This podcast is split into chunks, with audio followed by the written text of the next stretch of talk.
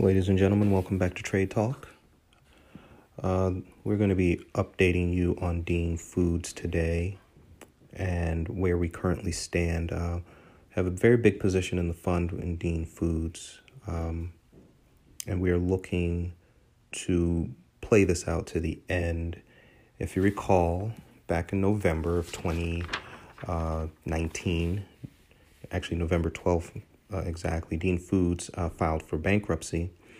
Um, and it filed for bankruptcy because it wanted to address um, its business operations, its outstanding debt, and its unfunded pensions. Um, in layman's terms, it simply means that due to the cost of um, milk being so cheap and dairy products being so cheap, or the demand just not even being there, they they were having operational issues and how much they were paying for um, the production of the milk and what they could sell it for. Generally, you would export most of um, whatever you were trying to sell, but there was also the whole Trump administration administration's uh, tariff issues with uh, China. So, with that being said, uh, Dean filed for bankruptcy while operating. Um, in my old podcast, you've definitely heard this before, but just to update you. Um, then the overall consensus was selling a portion of uh, the business operations to shrink the company's size and thereby afford um, the change in the overall market. Now, where are we currently?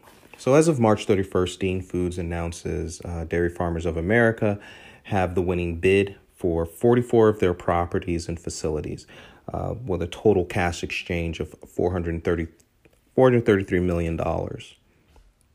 Then coming in right behind them, Prairie Farms Dairy won eight facilities, um, two distribution plants at $75 million.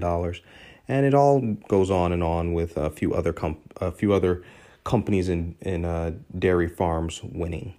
Um, the final sales were completed on April 3rd with uh, the Dairy Farmers of America, as well as all other participants in the bids and buying.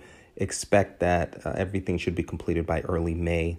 Uh, bankruptcy judge has already approved everything. The path should be very clear.